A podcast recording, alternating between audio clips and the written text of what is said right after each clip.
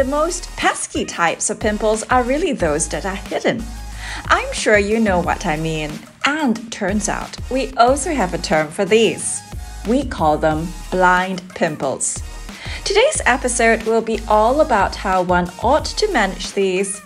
By the way, aren't you curious what causes these pimples to hide? On this show, we don't want you to be embarrassed. No, really. There is no cause for embarrassment, even if you have acne. The good news is, science does tell us that acne can be treated, and I will also impart the art of skincare that can help you keep acne free. You see, the secret really is in the microbiome. That is the balance of germs on your skin. When it gets out of balance, that's when the bad guys win. Turns out, beating acne can be a game too, like a game of acne be gone. We have a deck of cards to play with to keep your mood up. Head over to www.drtwlderma.com to get your free copy of the Acne Playbook. It contains pearls and recommendations which we think you'll love. Today's episode is a teaser of the treatment pearls you may expect to receive in the playbook, so keep listening. A while back, I was asked by a beauty magazine what my thoughts were on blind pimples. I was rather amused that there was such a term coined, and later realized that there was a lot of internet activity around this term in beauty communities. I dedicated an entire chapter to this term, which I feel many readers will identify with, to shed light and clarity on what this term really encompasses from a dermatologist's perspective. Now, what exactly are blind pimples? Blind pimples, in layperson terms, are the type of acne that does not have an opening or a head. These are whiteheads, also known as closed comedones, as opposed to blackheads, which are open comedones. They are identified by having a little tract that opens to the surface of the skin. Sometimes you'll find substances coming out of the openings. These are made up of dead keratinized cells and dirt. What causes blind pimples to occur? Even though there are various appearances of these acne bumps that range from blind pimples or what we may call whiteheads, there are also other types of acne such as blackheads, cysts, and papules well, dermatologists consider that they all have the same underlying cause. To reiterate the factors that play a role in acne formation, Firstly, for acne to develop, one has to be genetically susceptible. After puberty starts, in both boys and girls, we find the male hormone testosterone being secreted, and this stimulates the production of oil. In an individual who is genetically predisposed to develop acne, this will kickstart the entire process of inflammation. Inflammation is also worsened by the presence of a bacteria known as Propionibacterium acnes, and this is also the bacteria that causes acne to develop.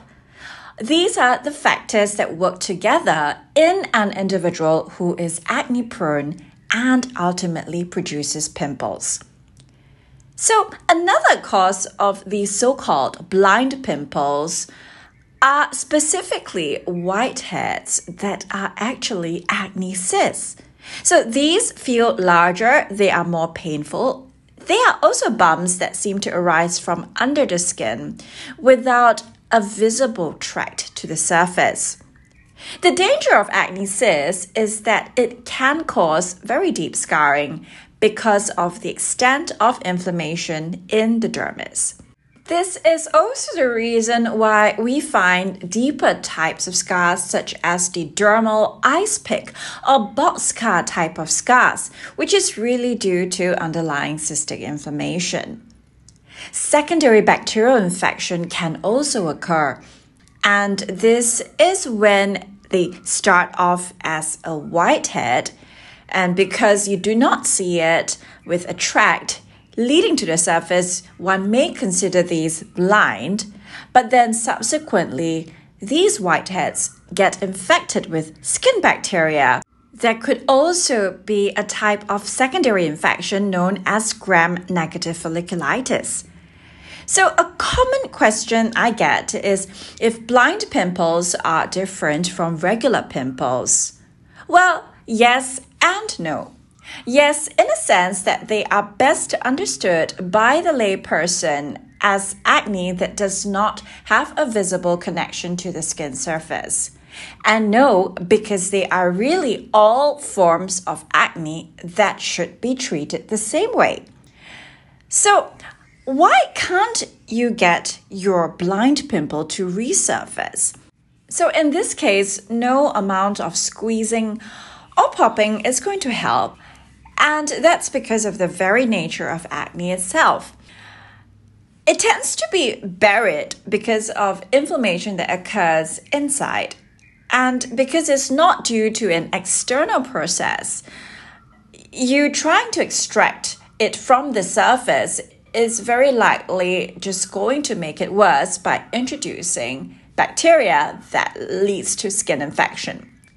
At the very origins of a pimple, whether it is blind or not, uh, it begins from the genetics of an individual, and this is the start of what we call the microcomedone.